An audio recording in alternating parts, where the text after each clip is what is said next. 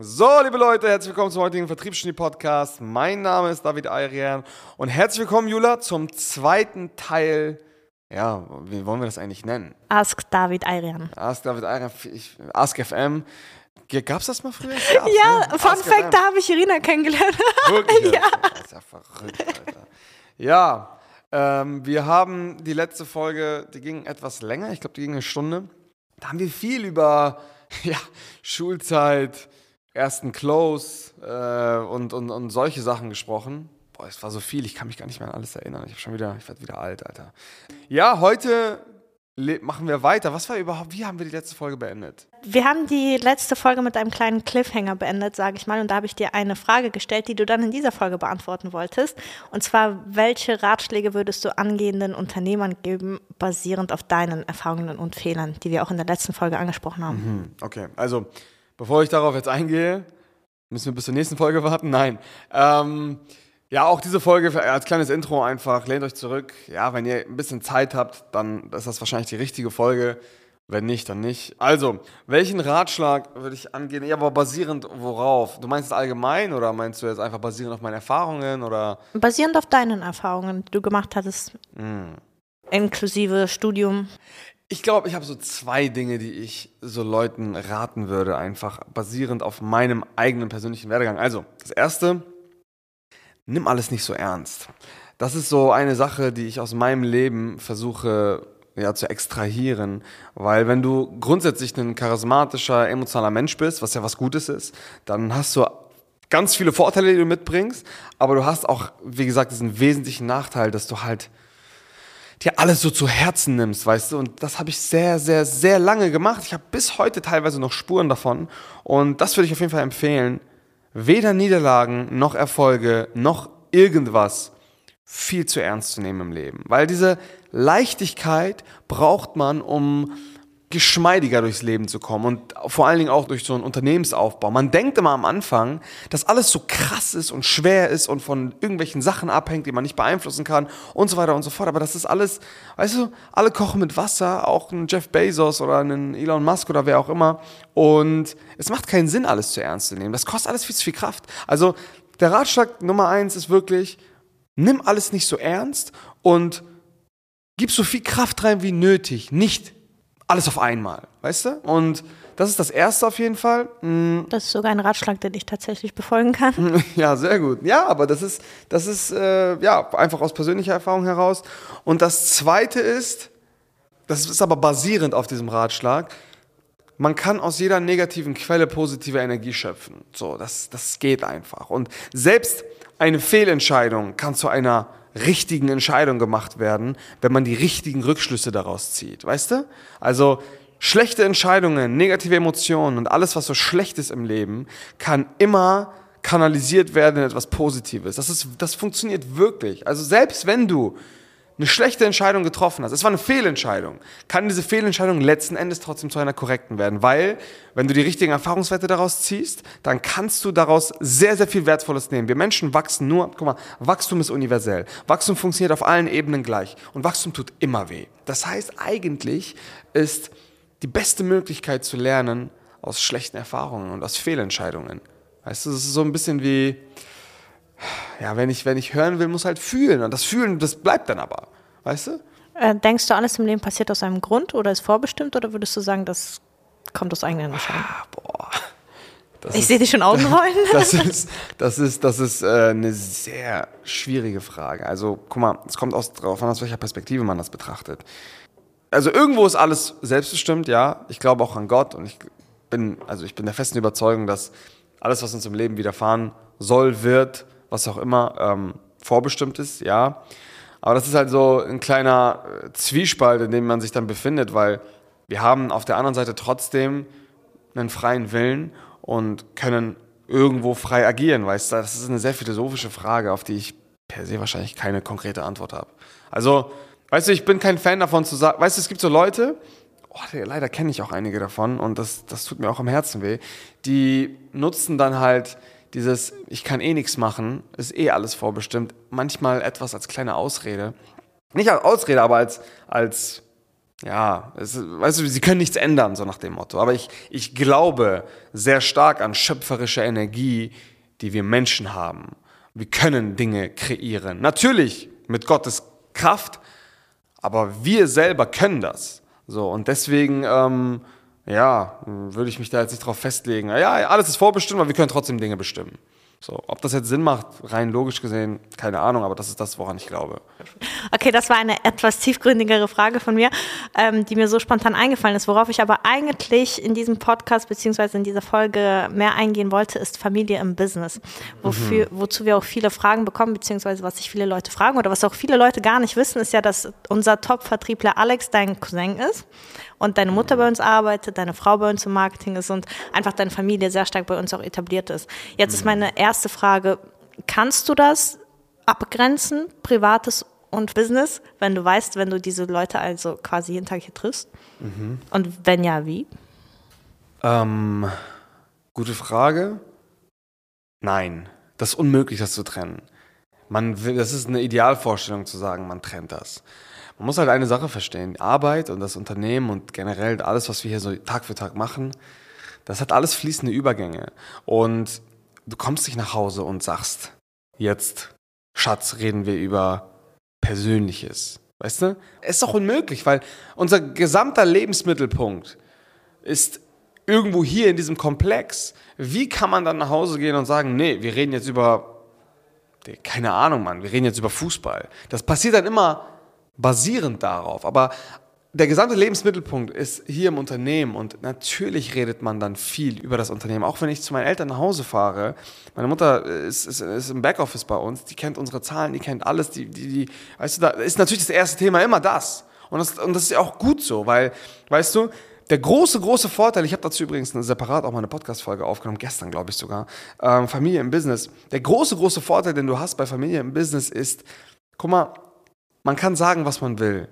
Aber weißt du, diese Leute, die denken über die Arbeit hinaus, die denken zu Hause auch ans Geschäft und wie es, weißt du, wie es dir besser gehen kann am Ende des Tages. Einfach aus Liebe heraus, verstehst du? Und das ist ein ganz großer Vorteil, der ab einer gewissen Größe einfach essentiell wird. Irgendwann ist nicht nur Kompetenz wichtig, sondern Vertrauen und Verbundenheit.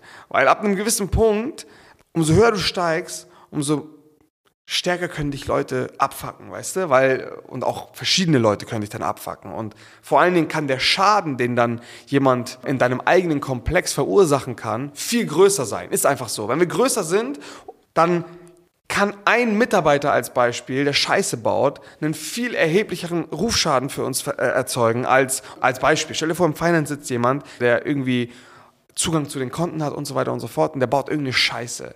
Dann ist es natürlich, wenn du mehr Geld hast, der Schaden größer, ja, weißt du, absolut gesehen, als wenn du wenig Geld hast, logischerweise. Das heißt, also was ich damit sagen möchte, ist einfach nur, umso größer und umso höher du steigst, umso wichtiger, noch wichtiger wird der Wert Vertrauen. Wenn du klein bist und da jemand Scheiße baut, dann hast du danach genauso viel wie vorher und zwar nix.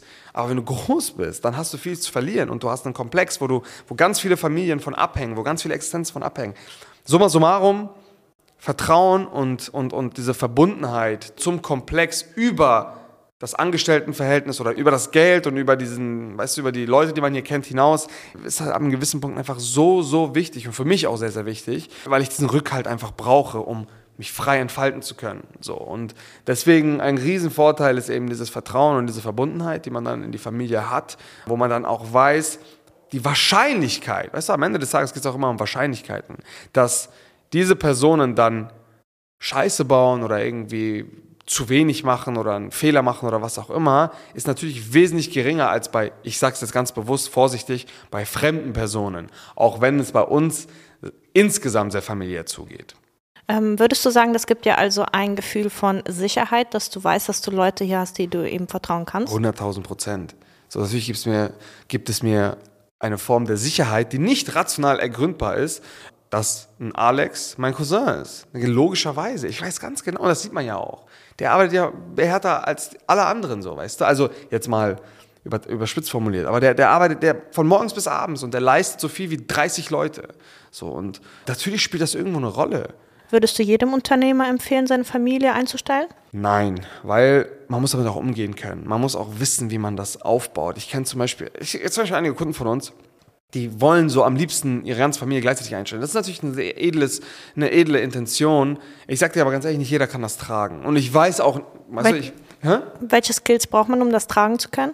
Dass man mit der Familie überhaupt arbeiten kann? Ja, man muss, man muss verstehen, Timing ist da sehr wichtig. Man muss verstehen, wann man diese Leute dort in seinen Komplex hineinzieht und auf welche Art und Weise. Mir war es zum Beispiel immer sehr, sehr wichtig und das habe ich auch immer klar kommuniziert. Auch einem Alex, ja, sein Bewerbungsprozess war härter als bei jedem anderen auch. Ähm das ist aber auch eine interessante Geschichte, die, glaube ich, kaum einer weiß, der Bewerbungsprozess von Alex. Ja, kann, da kann ich ja gleich mal kurz drauf eingehen. Ja. Aber äh, um auf die Frage zu, einzugehen, um Familie einzustellen, müssen einige Parameter stimmen. A, das Timing, das heißt ein Komplex, dein Unternehmen muss das tragen können.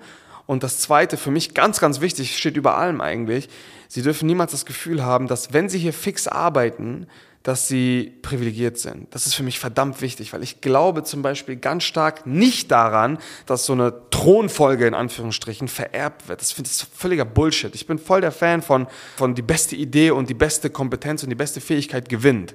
So, und ich habe immer gesagt, pass auf, du kannst ja arbeiten, aber es wird schlechter für dich als für alle anderen. Das wird schwieriger für dich. Du musst dich hier behaupten. Ich will auf gar keinen Fall eine Sache. Ich will nicht, dass irgendjemand hier sagen kann, ja, du bist nur in der Position, weil du mit dem Geschäftsführer verwandt bist. Das wäre für mich ein absoluter Gesichtsverlust. Das würde ich niemals riskieren wollen. Und deswegen, und deswegen arbeiten, und das muss man auch einfach so sagen, die verdammt gewissenhaft, die hier, weißt du, die, die, die aus meiner oder aus unseren Familien kommen, sind hier extrem gewissenhaft und die wissen ganz genau, dass wenn irgendwas ist, dass es auch irgendwo auf, auf, auf die Geschäftsführung zurückfällt und das wollen die auch nicht riskieren. So. Also das heißt, die Kommunikation, wie diese Leute hier reinsliden, ist verdammt wichtig. Weil es gibt immer zwei Perspektiven. Entweder du arbeitest hier, dann musst du aber härter arbeiten als alle anderen auch. Und die zweite Perspektive ist, kein Problem, arbeite gar nicht, aber dann wird es auch genauso kommuniziert. Weißt du, was ich meine? Also diese Klarheit ist sehr, sehr wichtig. Was ich ganz häufig erlebe in Unternehmen ist da,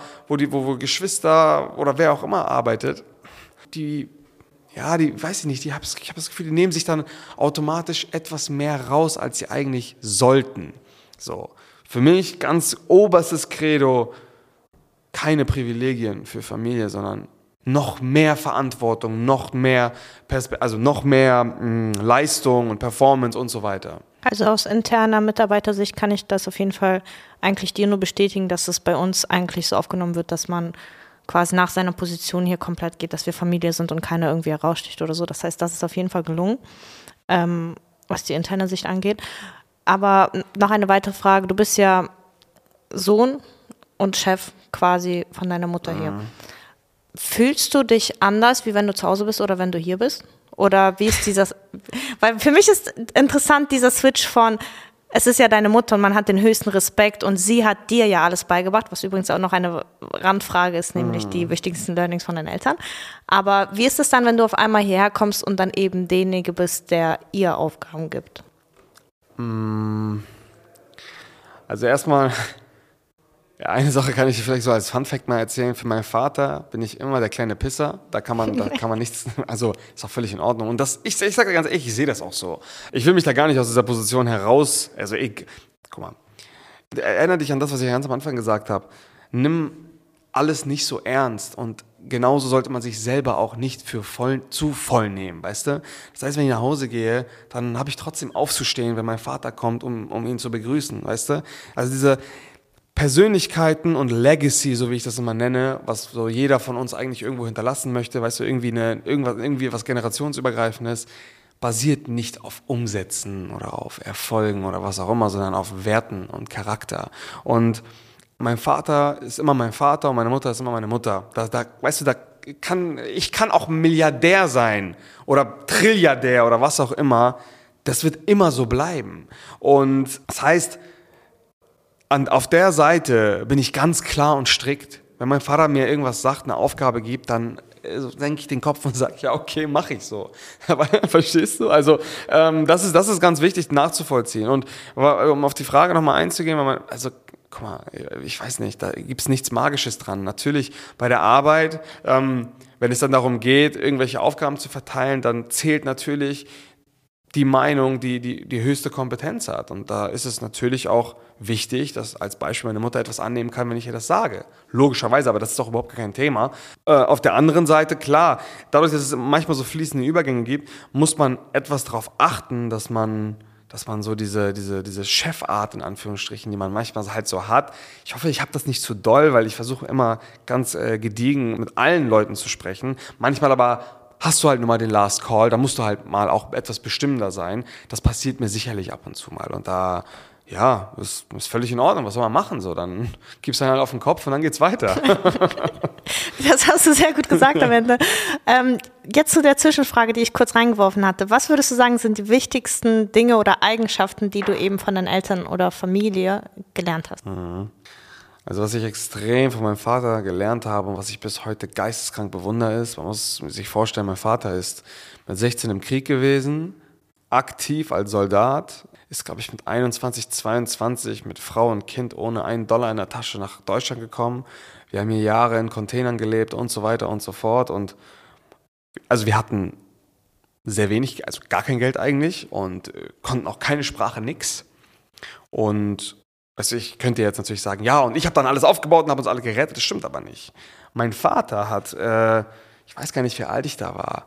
Also ich, Short Story, wenn es irgendjemand mal interessiert, kann ich es mir erzählen. Aber Short Story war, mein Vater hat sich dann selber was aufgebaut. Jetzt nichts Großartiges, kein Konzern so, weißt du, sein eigenes Unternehmen, aber aus seiner Tätigkeit heraus hat ein eigenes Umzugsräumungsunternehmen gegründet, da war ich, keine Ahnung, ich weiß nicht, wie alt ich da war, ich glaube zwölf oder so.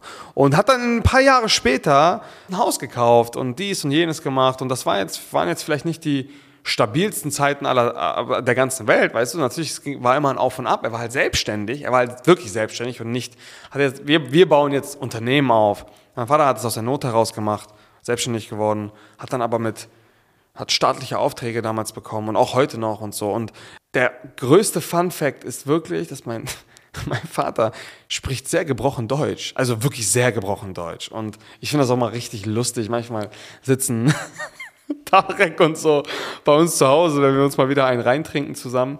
Und äh, ich merke einfach, äh, ab und zu gibt es halt Schwierigkeiten, ihn zu verstehen. So, also äh, kein Thema, er kann sich so unterhalten, aber du weißt, was ich meine. Und für mich war das die größte, war das das geisteskrankeste ähm, Gefühl nachzuvollziehen. Alter, mein Dad kommt hierher, hat theoretisch nichts und kann nicht mal richtig die Sprache und hat es trotzdem geschafft, ein Haus für, keine Ahnung, 500.000, eine Million zu kaufen. Das ist krank. Das ist absolut verrückt. Und das hat mir sehr früh auch die Augen geöffnet, wenn irgendwelche Lehrer dann einem immer so Grenzen oder einen Horizont aufgezeigt haben. Ich dachte immer so, halt's Maul, ganz ehrlich, Schwachsinn. Ich sehe es an meinem Dad. Und ich habe auch irgendwann mit 12, 13 habe ich angefangen, Schrott zu verkaufen auf Ebay. Ich habe mit 13, 14 Jahren habe ich fucking 3.000, 4.000 Euro Umsatz gemacht, indem ich Schrott, den mein Vater eigentlich wegwerfen wollte, auf Ebay verkauft habe. Ohne Witz, das ist kein Job, das wissen die wenigsten, habe ich eigentlich noch Das heißt, du hast dich ja ich habe monatelang habe ich Kohle, ich habe natürlich von dem Geld, habe ich, ich habe meinen Eltern haben mir Taschengeld gegeben, so, aber ich habe einfach Umsatz gemacht mit drei, irgendwie 3.000, 4.000 Euro im Monat mit Das 12, war ja sehr viel Geld mit 13, Ja, das war geisteskrank. Ich habe sogar manchmal manchmal gab es so, hat er so irgendwelche Yu-Gi-Oh! Karten oder sowas mitgebraucht. Dann habe ich angefangen, die zu sammeln und dann habe ich so Tauschgeschäfte gemacht und habe dann wirklich teilweise Monate gehabt, da habe ich nur mit Yu-Gi-Oh! Karten 500, 600 Euro Umsatz im Monat auf Ebay gemacht. Das ist komplett krank. Also, was ich damit sagen möchte, ist, ich habe schon sehr früh gecheckt, alleine durch meinen Vater, dass äh, es keine Grenze gibt irgendwie. Oder zumindest, dass, es, dass nicht die Grenzen real sind, die uns immer so aufgetischt werden, weißt du? Auch, man muss auch sagen, es war immer so ein Gedankenkampf irgendwo. Natürlich, wenn du in der Schule immer wieder so den reingekloppt bekommst, dann be es beeinflusst einen automatisch. Aber mein Vater war für mich immer so leuchtender Stern und er hat auch, vor allen Dingen neben der Arbeit, Weißt du, er hat viel gearbeitet und trotzdem hat er mich fast jeden Tag immer zum Fußball gefahren und wieder zurück und hat da wirklich in der Kälte gestanden. Das werde ich auch niemals vergessen, so, weißt du, und ist dann wieder zurück und dann wieder hin und zurück und war bei den Spielen immer dabei und so. Und er hat mich, das ist das Lustige, was Väter so an sich haben, die aus, aus, aus dem Gebiet kommen, wo wir, generell, die so ein bisschen oldschool sind. Die Auto, wir waren insgesamt zusammen ungefähr zwei bis zweieinhalb Stunden jeden Tag im Auto zusammen. Und ich schwöre dir, der hat mir eine Sache locker 100.000 Mal auf dieselbe Art und Weise erklärt. also es ist wirklich krank. Und ganz witzig, heute passieren manchmal so Dinge, wo ich diese Lehren, die er mir damals versucht hat reinzukloppen, Hast du damals erst gehört? richtig verstehe. Ja, manchmal ja, manchmal so habe ich es halt nicht gecheckt, weißt du, was er gemeint hat. Aber ganz viele Sachen, die er mir damals versucht hat zu, beizubringen, habe ich äh, erst sozusagen im Laufe der aktuellen Zeit angefangen zu verstehen. Da habe ich so gedacht, boah, krass, mein Vater hat mir das schon vor acht Jahren gesagt und so, weißt du. Das ist auf jeden Fall eine Sache bezüglich meinem Vater. Und was ich bei meiner Mutter extrem, extrem äh, stark gelernt habe, ist, ja, wie soll ich das sagen, diese, meine Mutter ist sehr, sehr fürsorglich, weißt du, und diese Aufopferungsbereitschaft für Menschen, die man liebt. Das hat meine Mutter extrem stark gemacht, gehabt und auch hat sie immer noch bis heute. Und deswegen ist das Vertrauen auch so stark, dass sie bei uns theoretisch den, die, die Hand über die Knöpfe hat, die theoretisch alles ruinieren könnten. Und diese Aufopferungsbereitschaft, dieses All-In-Gehen für einen anderen Menschen, das habe ich ganz selten bei irgendwelchen anderen Leuten gesehen als bei meiner Mutter. Und das bewundere ich bis heute und prägt mich auch.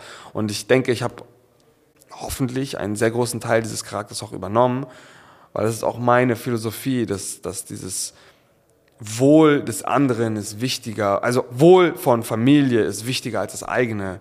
Und Familie kann auch aus Freunden resultieren, weißt du, so Tarek oder wer auch immer.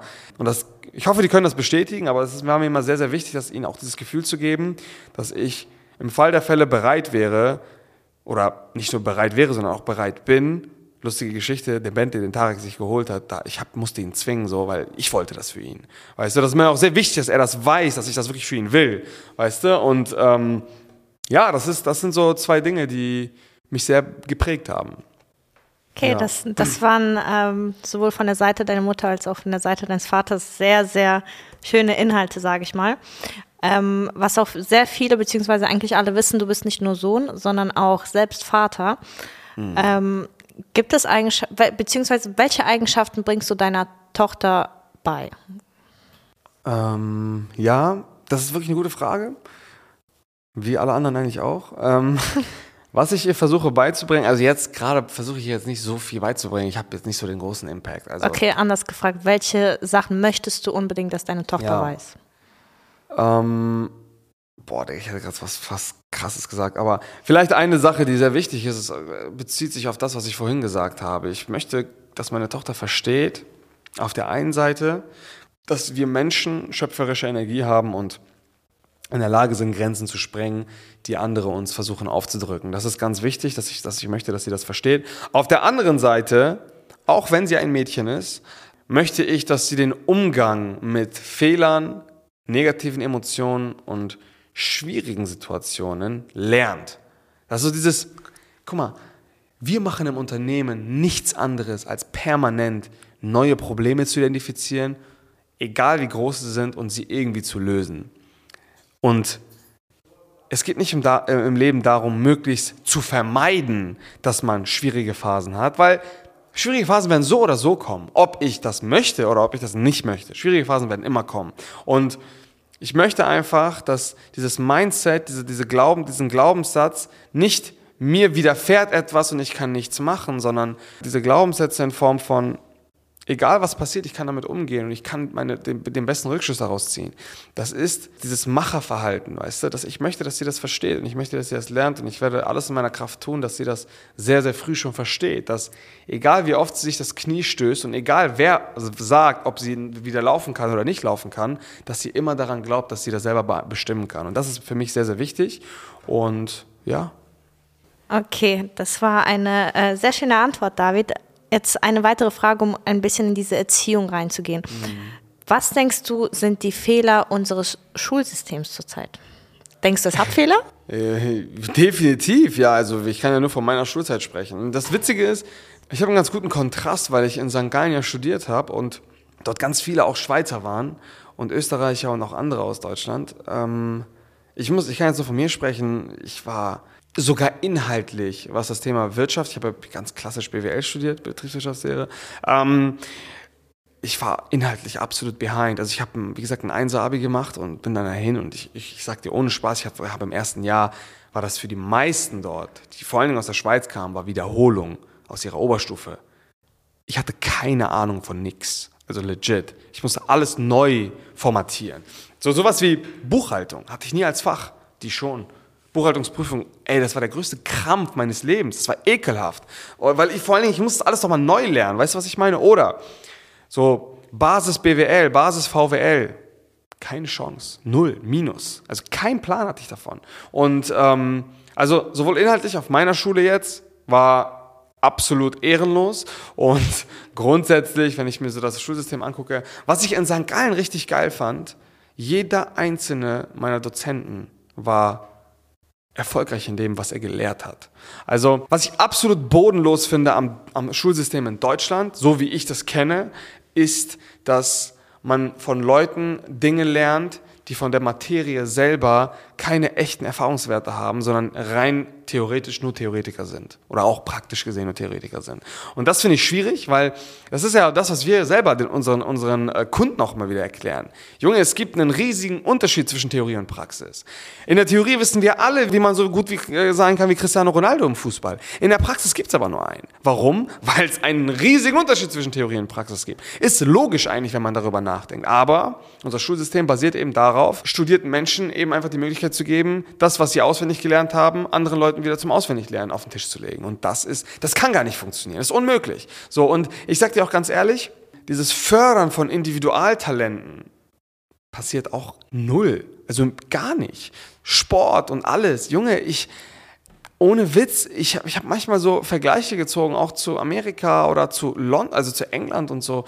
Also Sport wird ganz anders gefördert in diesen Ländern. Und ich, ich will nicht sagen, dass es dort perfekt ist, aber das ist halt in Deutschland gar nicht. So gefühlt. Auch nur ganz ausgewählt. Und das sind auch so Sachen, wo ich sage, boah, das finde ich schwierig. Und jetzt, guck mal, jetzt wurden auch noch, das habe ich letztens gelesen, das finde ich so, das ist wirklich unter aller Würde und Sau. Es wurden die Bundesjugendspiele teilweise abgeschafft. Warum? Damit sich benachteiligte Kinder nicht schlecht fühlen. Guck mal, ich bin, weißt du, ich habe wirklich Verständnis für super, super viel. Ne? Aber wer spätestens nicht dort merkt, dass wir einer Agenda folgen gerade, die nicht zu unserem Wohle dient, sondern eher zur Kontrolle der Massen, der sollte spätestens jetzt wach werden. Das ist so meine Meinung dazu. Ich will ja jetzt nicht zu Verschwörungstheoretikerhaft reingehen, aber finde ich, das ist, ich finde das komplett bescheuert. Also überhaupt nicht mein Fall auch diese ganzen Themen in den Kindergärten und wo es dann auf einmal komische Sachen gibt, die da verbreitet werden und so. Auf einmal, weißt du, ist es schwierig. Also ich sag dir ehrlich, ich muss Angst haben, dass wenn ich meine Tochter oder meinen Sohn in den Kindergarten schicke, dass er wieder nach Hause kommt und sagt, ja, ich bin jetzt ein Tier. Ich bin jetzt ein Fuchs. Ich bin jetzt, ich bin heute ein Schwert. Geschlechtsneutrales Schwert. Das finde ich nicht okay. Weißt du, ich bin Fan von konservativen Werten. Ich bin Fan von Toleranz, 100 Prozent, weißt du. Schmutz auf die Intoleranten, aber ich bin kein Fan von absoluter geistiger Brandstiftung. Und das nicht im frühen Alter, man, in den ersten fünf Jahren prägst du das Kind auf die stärkste Art und Weise.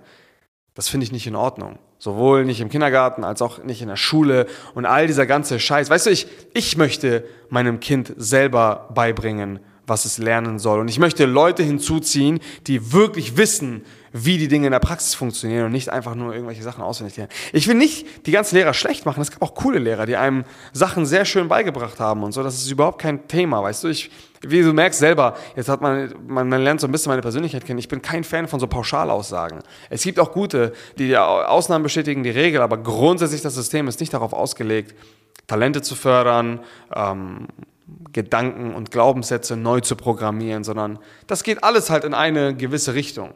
Das hat dafür gesorgt, dass in Deutschland der Mittelstand sehr stark ist, weil halt sehr viele exekutive Kräfte ausgebildet werden.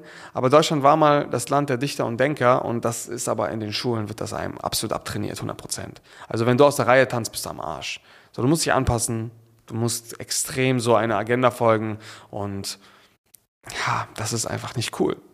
Was denkst du, welche Skills nicht beigebracht werden, obwohl sie von gravierender Bedeutung sind, vor allem eben in diesem jungen Alter? Ja, dieses, dieses Macherdenken, weißt du? Also dieses, ich kann mich hinsetzen und ich muss nicht Bedingungen XY erfüllen, um etwas zu kreieren, etwas zu schöpfen, etwas zu erschaffen. Weißt du, was ich meine? Das, das fehlt halt extrem so. Also die ersten zwei, zweieinhalb Jahre sind ja auch immer wieder, ist das so witzig, Mann, weil meine damaligen äh, Mitschüler und auch Lehrer und all die Leute, weißt du, die, die mit so einem, naja, die, die einen so beobachtet haben, aber mit einem negativen Auge, die dachten auch die ersten zwei bis drei Jahre so, ah, das wird eh nichts und das wird sonst nichts und die haben doch keine Ahnung. Ach, haben die das überhaupt studiert und dies und jenes. Weißt du, die stecken sich heutzutage alle einen nassen Finger in den Arsch und denken sich so, oh fuck man, hätte ich bloß damals den Kontakt gehalten, weil dann würde ich jetzt wahrscheinlich einen richtig geilen Job bekommen, so nach dem Motto. Also, das ist halt so ein bisschen das Thema, wo ich sage, ja, schwierig gewesen, weißt du? Was war nochmal die Frage? Welche Skills werden nicht Ach so, ja, also kreieren. Kreieren, kreativ sein, ähm, umsetzen und so weiter. Also diese Themen halt. Okay, vielen Dank. Ähm, du hattest gerade auch schon die konservativen Werte angesprochen und das würde ich direkt einmal nutzen, um zum nächsten Thema zu kommen. Und zwar äh, gehen wir ja immer mit, vor allem auch mit SalesX Consulting, immer mehr in dieses Gentleman Society. Mhm. Jetzt wäre meine erste Frage zu dem Thema. Was ist die wichtigste Eigenschaft eines Mannes für dich? Die wichtigste Eigenschaft eines Mannes? Oder eher gesagt, was definiert einen Gentleman für dich? Zu, dem, zu der ersten Frage haben wir ja. nämlich schon eine Podcast-Folge. Ja, was definiert ein Gentleman für mich? Oder ein, ein, ein Ideal? Oder noch besser Mannes? gefragt, was unterscheidet unsere Jungs denn auch von anderen in diesem Zusammenhang? ja, das, also ich beantworte die Frage lieber auf die erste Art und Weise. Ähm, wichtige Charaktereigenschaften eines Gentlemans heutzutage oder generell sind für mich auf jeden Fall an oberster Stelle das Thema werteorientiertes Handeln. Das heißt, ich, ich brauche als Mann heutzutage, besonders heutzutage, weil heutzutage wird alles vermischt. Es ist wie so, ein, so eine Suppe, wo du Ketchup, Mayo, Fleisch, Käse, äh, Süßigkeiten, Big Macs, alles auf einmal reinmischt und, und du, du, du isst das dann und du hast keinen Plan, wonach es eigentlich schmeckt, weil es schmeckt irgendwie nach allem oder auch noch gar nichts gleichzeitig und es schmeckt scheiße. So. Und äh, das ist heutzutage die Wertekultur, die vermittelt wird. Nichts und alles gleichzeitig und alles vermischt, alles, weißt du, so. Und für mich ist eine klare Abgrenzung von für was stehe ich und gegen was stehe ich, ist für mich sehr, sehr wichtig heutzutage. Das zeichnet für mich in erster Linie ein Gentleman aus. Ein Gentleman weiß genau, wie er ist und wie er nicht ist vor allen Dingen. Ich habe mal einen äh, schlauen Spruch gehört von einem sehr guten Freund aus, aus Dubai. Er hat gesagt, ey, die Gesellschaft ist schwach. Weißt du warum? Ich sage, nee. Er sagt, die, diese Gesellschaft, die steht für alle auf, und fällt aber auch für alle. Das heißt, wenn du für nichts, wenn du für alles stehst, dann fällst du auch für alles, weißt du? Wenn morgen eine Minderheit auf die Straße geht, dann bist du auch mit denen, weil du stehst auch für alles. Wenn morgen eine, äh, keine Ahnung, äh, weißt du, dieses, dieses, alles ist okay und nichts ist verboten. Diese Kultur sorgt dafür, dass, dass wir keinen Boden unter den Füßen haben. Und dieses Boden unter den Füßen ist sehr wichtig, weil ein Mann oder ein, ein Gentleman, das zählt auch für Frauen, weißt du, ähm, die müssen genau wissen, für was sie stehen und für was sie vor allen Dingen nicht stehen. Das ist, das ist zum Beispiel das Erste, was extrem wichtig ist. Und da zählen natürlich dann solche Werte wie allgegenwärtiger Respekt, gute Beziehungen und, und, und Pflege dieser Beziehungen und auch welche Worte benutze ich, welche Worte benutze ich nicht und so weiter und so fort. Also das ist so ein, das ist so ein Charakter, der dadurch kreiert wird einfach, der sehr, sehr wichtig ist. Also Werte Werte und starke Persönlichkeit, das ist das, was, was einen Gentleman für mich heutzutage ausmacht. Ähm, ja, und das spiegelt sich dann natürlich in seinem Verhalten wieder. Be Be Beispiel dafür, Handschlag. Ja, ich, ich könnte kotzen, weil ich habe jetzt zum Beispiel so einen so Case, der, der sehr präsent ist für mich. Weißt du, wo, wo, man, wo man sich die Hände gegeben hat und etwas vereinbart hat. Man hat sich das Wort gegeben und es wird gebrochen. Warum? Weil man keinen Vertrag hat. Und da muss ich wirklich sagen, also das ist so verloren gegangen. Leute, es gibt so ein, es gibt so ein relativ, ich höre ja relativ viel Deutschrap und es gibt so, ein, äh, so eine Passage von Reden, da sagt, ich glaube es war Suna von der KMN-Gang, der hat dann gesagt, Reden ist Belesch, das heißt so viel wie Reden ist umsonst, Worte sind umsonst. Und das ist, das ist die Kultur, in der wir leben. Und das ist für mich überhaupt nicht so.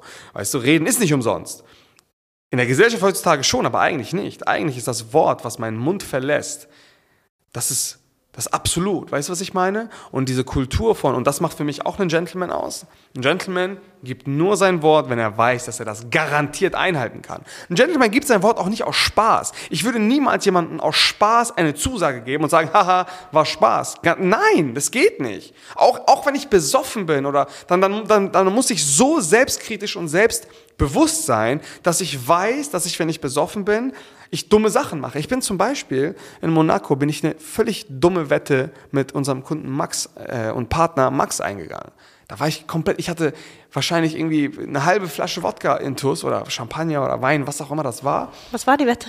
Die Wette war, dass man in, äh, ich weiß gar nicht, so in dreieinhalb Monate war der Zeitraum und Max musste irgendwie nur fünf Kilo abnehmen und ich musste so viel abnehmen, bis ich, bis ich sichtbare Bauchmuskeln hatte. Das ist eigentlich voll der dumme Deal gewesen, weil fünf Kilo in dreieinhalb Monaten abnehmen, Junge, das, das macht man im Schlaf. Ähm, und ich musste halt insgesamt, glaube ich, 15 Kilo abnehmen oder so. Und ich hatte dann nicht mal die Gewissheit, wenn ich 15 Kilo abnehme, dass ich dann sichtbare Bauchmuskeln habe. Das heißt, ich musste da irgendwie auch darauf achten, dass es auch funktioniert. Lange Rede, kurzer Sinn. Ich bin am nächsten Tag nüchtern gewesen. Ich habe gesagt, fuck gar keinen Bock so, weißt du? Und äh, ich habe aber trotzdem durchgezogen und ich habe trotzdem gesagt, nein, ich habe mich zwar gefickt, das war eine dumme Wette, das war eine Scheißwette, ich habe da gar keinen Bock drauf, aber und sie ist auch unfair eigentlich. Aber ich habe mein Wort gegeben, auch wenn ich besoffen war. Und dann habe ich es radikal durchgezogen, so, weißt du? Und da, alleine wenn du das machst, gehörst du schon zu den Top 1%. Wenn du in der Lage bist, alles, was du sagst, auch einzuhalten und ganz genau weißt, was du nicht einhalten kannst und es deswegen auch nicht zusagst. Äh, findest ja. du, dass jedermann ein Gentleman werden kann? Ist es eher eine Entscheidung oder Werte, die du quasi. warum, warum lachst du jetzt so?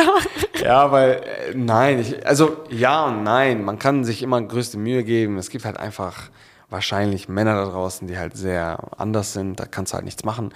Ähm, aber irgendwo haben wir trotzdem immer einige Dinge in unserer eigenen Hand und ja, jeder kann sein Bestes tun dafür. Jeder kann sich an Werten orientieren. Jeder kann äh, einfach darauf achten, sein Wort zu halten. Das sind eigentlich relativ simple Dinge. Nur die wenigsten machen es. Und ja, doch. Ich denke schon, dass das jeder machen sollte auch. Er sollte sich zumindest die Intention haben. Weißt, es gibt, guck mal, es ist immer besser, ähm, dass, es gibt so Beispiele. Manchmal äh, sehe ich so, oh, Muslime essen ja kein Schweinefleisch. Es gibt, also anders. Es gibt ganz viele Muslime, für die ist Schweinefleisch das absolute No-Go. Die trinken aber Alkohol. Und ich kenne so ganz viele Leute, die das nicht so nachvollziehen können, diese Denkweise. Die sagen, hä, warum trinkst du denn Alkohol und isst kein Schweinefleisch? Und da gibt es einen wichtigen äh, äh, Gedankengang, den man nachvollziehen muss. Es ist immer noch besser, eine gute Intention zu haben, als gar keine.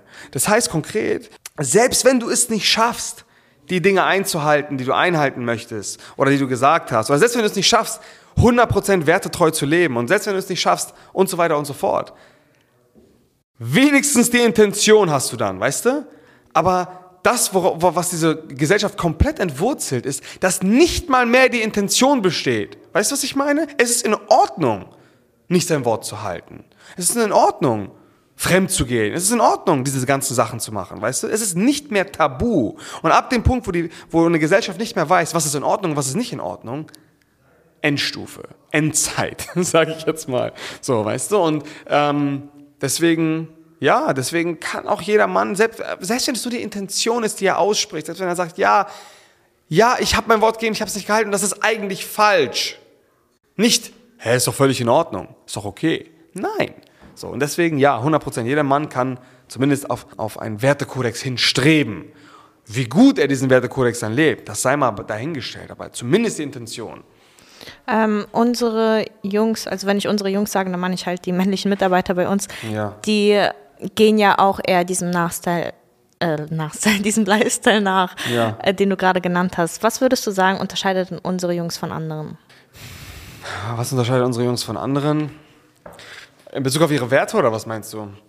Ähm, ja, weil wenn zum Beispiel unsere Jungs in einer Menschengruppe sind, dann heben die sich schon sehr stark die ab. Die heben sich alleine optisch schon ab, weißt du? Ja. Weil die sich nicht anziehen mit, mit zu großen Hosen und irgendwelchen Baggy Jeans und was auch immer, sondern die sehen sauber aus. Findest du, dass, dass das, was man anhat, dass das viel über einen aussagt? Natürlich. Das ist, also für mich ist es wichtig. Das ist eine Form des Respekts.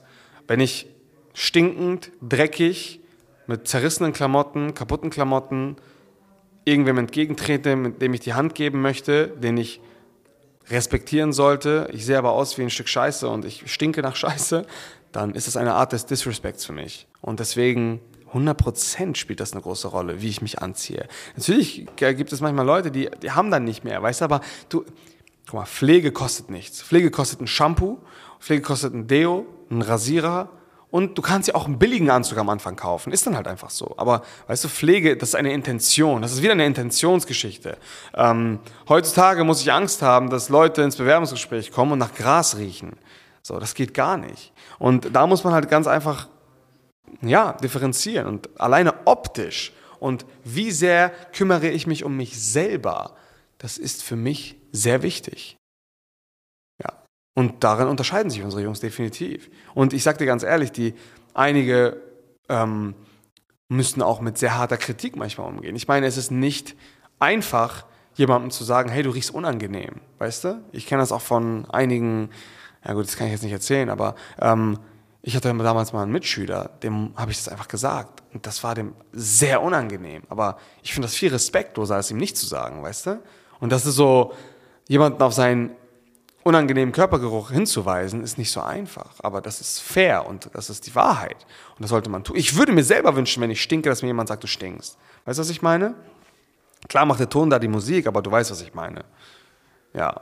Okay, ähm, Tarek prägt bei uns ja auch immer, dass äh, Kleidung, Anzüge, alles Mögliche sehr, sehr wichtig ist für das, mhm. ähm, beziehungsweise einfach nur für das Auftreten.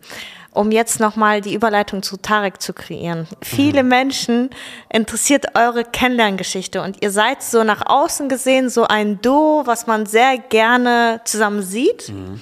Ihr seid auch sehr gerne zusammen gesehen und die Leute gehen halt immer auf euch zu und zusammen auch nach außen hin wirkt ihr wie das perfekte Team. Ihr lacht zusammen, ihr habt Insider zusammen und man sieht euch nie streiten oder sonst irgendwas. Mhm. Jetzt ist meine Frage, wie hat sich diese Beziehung bei euch aufgebaut? War es von Anfang an da oder habt ihr euch dafür entschieden, ey, wir werden jetzt Geschäftspartner und dafür müssen wir uns privat auch gut verstehen oder habt ihr euch zuerst privat gut verstanden? Du hattest davor schon in der ersten Folge angerissen, dass du ihn flüchtig kanntest. Wie kam jetzt diese Connection, dass er jetzt im Endeffekt so eine große Rolle in deinem Leben spielt und auch zum Beispiel ähm, der Vater deines Kindes ist, richtig? Mhm. Ja, tatsächlich. Tarek ist der Patenonkel von, meinem, von meiner Tochter.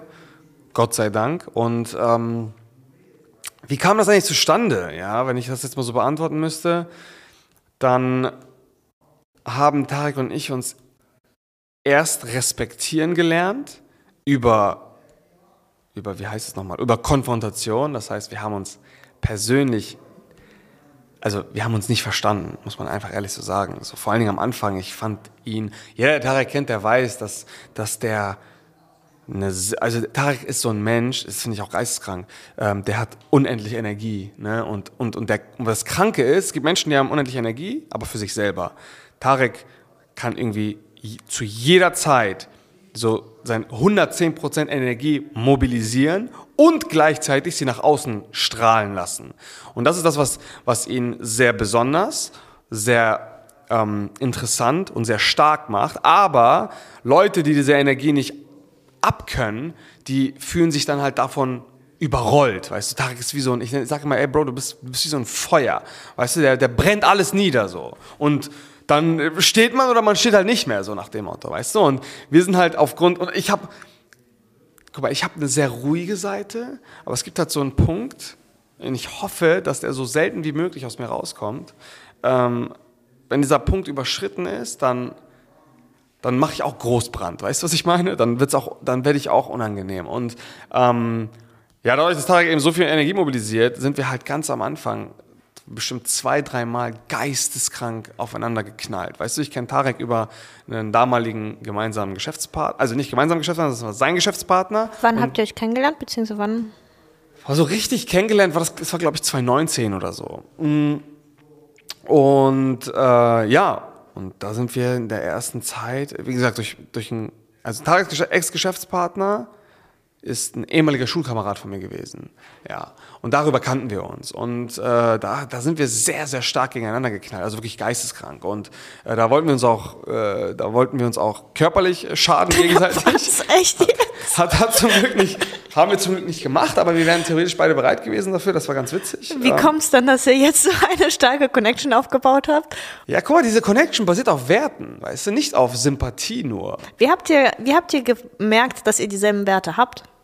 Ja, eben genau dadurch. Weißt du, ich ich habe halt sehr viel von mir damals gehalten, sowohl intelligenztechnisch als auch so körperlich. So, ich war so, da war ich, ja, war einfach am Start, ich war einfach selbstbewusst. Bin ich auch immer noch, aber damals vor allen Dingen auch. Tarek ist drei Köpfe größer als ich. Das war mir auch egal. Und ihm war das auch egal. Und dann haben wir gesagt, yo, jetzt geht's los, so, weißt du?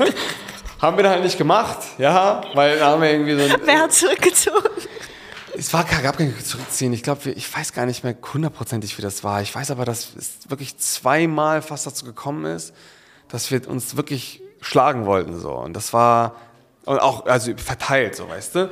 ähm, irgendwann irgendwann äh, habe ich, hab ich eingestanden, dass ich ihn respektiere und er auch. Und irgendwann habe ich dann auch den, das Ego abgelegt und gesagt, Junge, du machst jetzt hier Geschäfte, du machst jetzt hier, keine Ahnung, verkaufst irgendwelche Vertriebstrainings. Ähm, wie machst du das eigentlich? So, so, so, so unterschwellig gefragt. So, wie, wie, machst du das? Ich meine, so, ich würde auch ganz, so vielleicht gerne wissen, wie das funktioniert. Kannst du das vielleicht so zeigen? So, und dann hat er halt so ein bisschen was erzählt, so, und dann, äh, ja, das funktioniert so, und das fand ich lustig. Und dann sind wir relativ schnell halt parallel gelaufen, weißt du? Parallel gelaufen, immer mal wieder so. Also du warst selbstständig, Tag war selbstständig und ihr seid so nebenher ja, ja. eure eigenen Wege. So ja, genau. Wobei ich sagen muss, am Anfang hat Tarek uns schon sehr geholfen. Also der hat, der hat uns dann halt diese ganzen vertrieblichen Geschichten ähm, erklärt. Ich hatte damals auch noch einen Geschäftspartner. Und ja, wir sind halt, äh, ich bin halt Autodidakt, weißt du. Ich habe dann mit das genommen, was ich bekommen habe und habe daraus irgendwas gemacht. Und dann sind wir relativ schnell auf ein ganz gutes Niveau gekommen, weißt du. Und ich sag dir auch ganz ehrlich, ich habe ein riesiges Problem mich auch unterzuordnen. Deswegen ist es auch nie passiert. Ja, und dann sind wir relativ schnell einfach parallel gelaufen so und das war cool. Und wir sind halt, wir haben halt Gas gegeben und dann gab es immer wieder mal Reibereien, man. Das ist einfach völlig normal gewesen. Wir hatten dann das Büro direkt neben Tarek und seinem alten Geschäftspartner, meinem Partner und ich, also mein Ex-Partner und ich. Ähm, ja, und dann äh, sind wir irgendwann 2020, da habe ich mich von meinem Geschäftspartner getrennt. Äh, bei ihm war das auch so, irgendwie auf der Kippe. Und ich habe in der Zeit extrem viel äh, Kompetenz aufgebaut in gewissen Bereichen, die halt damals noch bei SalesX äh, gefehlt haben. Ähm, und ja, ich weiß gar nicht. Ich glaube, meine Mutter war, hat mir mal diesen Gedanken in den Kopf gesetzt und meine so, ja, eigentlich, wenn ich dich so sehe, dann, und Tarek so sehe, weil sie hat ihn auch irgendwann kennengelernt, ja, eigentlich wird ihr echt gute Geschäftspartner. Also ich, ich denke so, was redest du da, Mann? Kein Bock, so, weißt du? äh, ist doch Schwachsinn. Aber dann hat der Gedanke irgendwie gefruchtet und Anfang 2020 haben wir dann gesagt, Junge, äh, komm, wir machen das jetzt, lass uns zusammen weitermachen, macht sowieso Sinn, so und dann, ja, haben wir das gemacht. Hat sich etwas geändert, nachdem ihr, nachdem wirklich feststand, okay, wir sind jetzt Partner und wir ziehen das jetzt zusammen durch? Ja, klar, Mann, das hat voll gut funktioniert, so natürlich, weißt du, das hat natürlich sehr gut funktioniert. Tarek macht Sales, David macht Kundenbetreuung, Upsells, hat super funktioniert, das hat top funktioniert. Das, was danach dieses, dieses intuitive Miteinander funktionieren richtig gut gemacht hat, war, dass wir daran gearbeitet haben, weil wie in der Beziehung, man verliebt sich, aber die Beziehung führt nur zur Hochzeit und Kindern, wenn du richtig daran arbeitest. Und das haben wir getan. Und zwar sehr, sehr bewusst auch und sehr, sehr systemisch auch. Ja. Also würdest du sagen, eine Geschäftspartnerschaft unterscheidet sich eigentlich gar nicht zu anderen Beziehungen? Ich glaube nicht. Ich glaub, Beziehungen funktionieren immer gleich, nur halt auf in einem anderen Kontext. Und das hat man ja auch im Business gesehen. Ich habe damals Persönlichkeitsentwicklung im Bereich Dating und äh, soziale Beziehungen gemacht. Äh, ganz viel davon habe ich direkt angewendet im Business-Kontext. Und das hat top funktioniert. Bis heute noch habe ich ganz viele Parallelen aus diesen zwei Welten. So. Und das ist auch einfach so. Ja, 100 Prozent. Es unterscheidet sich eigentlich gar nicht. Was ist euer Geschäftsprinzip von Tarek und dir? Was ist unser Geschäftsprinzip? Ähm, Werte stehen über, über, über allem. Werte stehen über allem. Ähm, und ganz wichtig ist, das hatte ich vorhin kurz angerissen, ich möchte immer meinem Partner das Gefühl geben, dass ich sein Wohl über mein Wohl stelle. Und das Gleiche tut er natürlich auch für mich. Ähm, und dementsprechend sorgen wir eben immer dafür, dass dass wir niemals die Intention des Gegenübers in Frage stellen.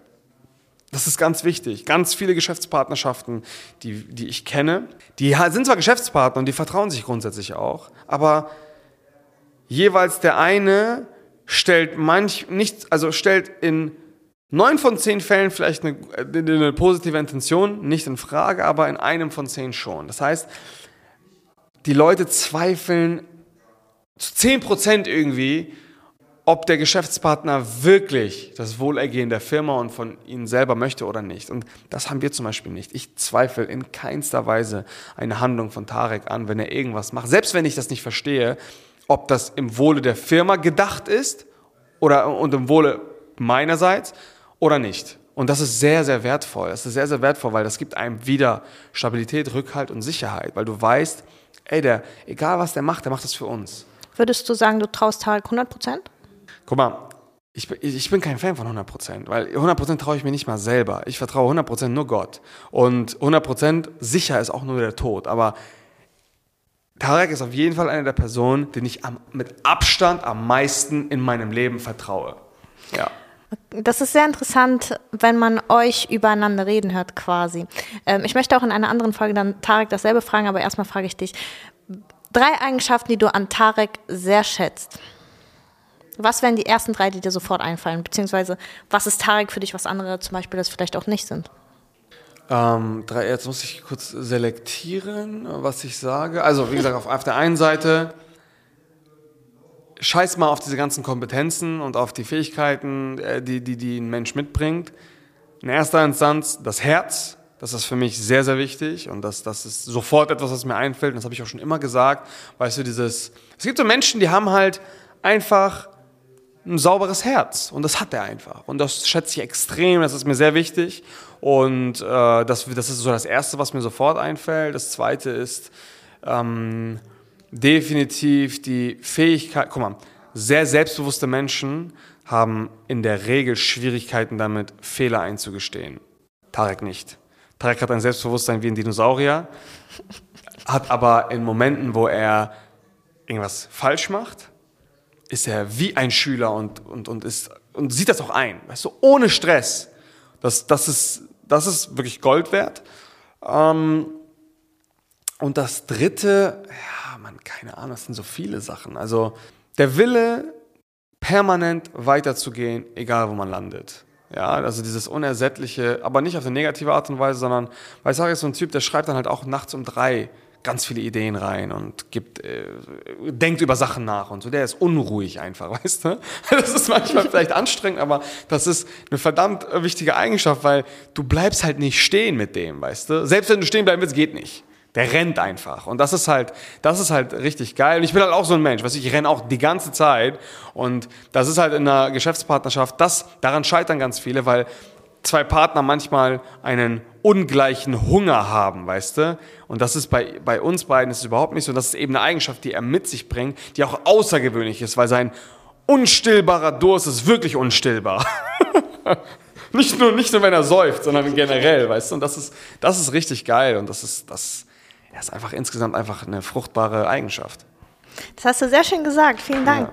Ja. Ähm, um nochmal auf Klischees einzugehen. Ja. Wie du eben schon, auch Klischees zu Tarek und dir vor allem. Du hattest ja schon eben erzählt, deine Eltern waren im Krieg. Wir haben alle ausländische Wurzeln hier bei Salesex. Auch ihr äh, werdet das öfter mal als Kanaken bezeichnet. Ja. Und ihr seid halt einfach junge Männer mit ausländischen Wurzeln, die extrem erfolgreich sind. Und auch mit den Standards, sage ich mal, mit Rolex, G-Klasse, Markensachen. Mhm. Es ist halt nicht zu übersehen, dass ihr etwas im Leben erreicht habt. Und mhm. natürlich kommt auch mit dem eben ähm, sehr viel Vorurteil, sage ich mal, von Menschen, die euch dann in eine Schublade stecken. Ja. Ähm, das heißt, die Menschen sehen halt nicht, was dahinter ist, wie du eben schon erzählt hast, wie viel Arbeit dahinter ist, sondern die sehen einfach nur das, was sie gerade in dem Moment sehen wollen und denken nicht tiefgründiger drüber nach.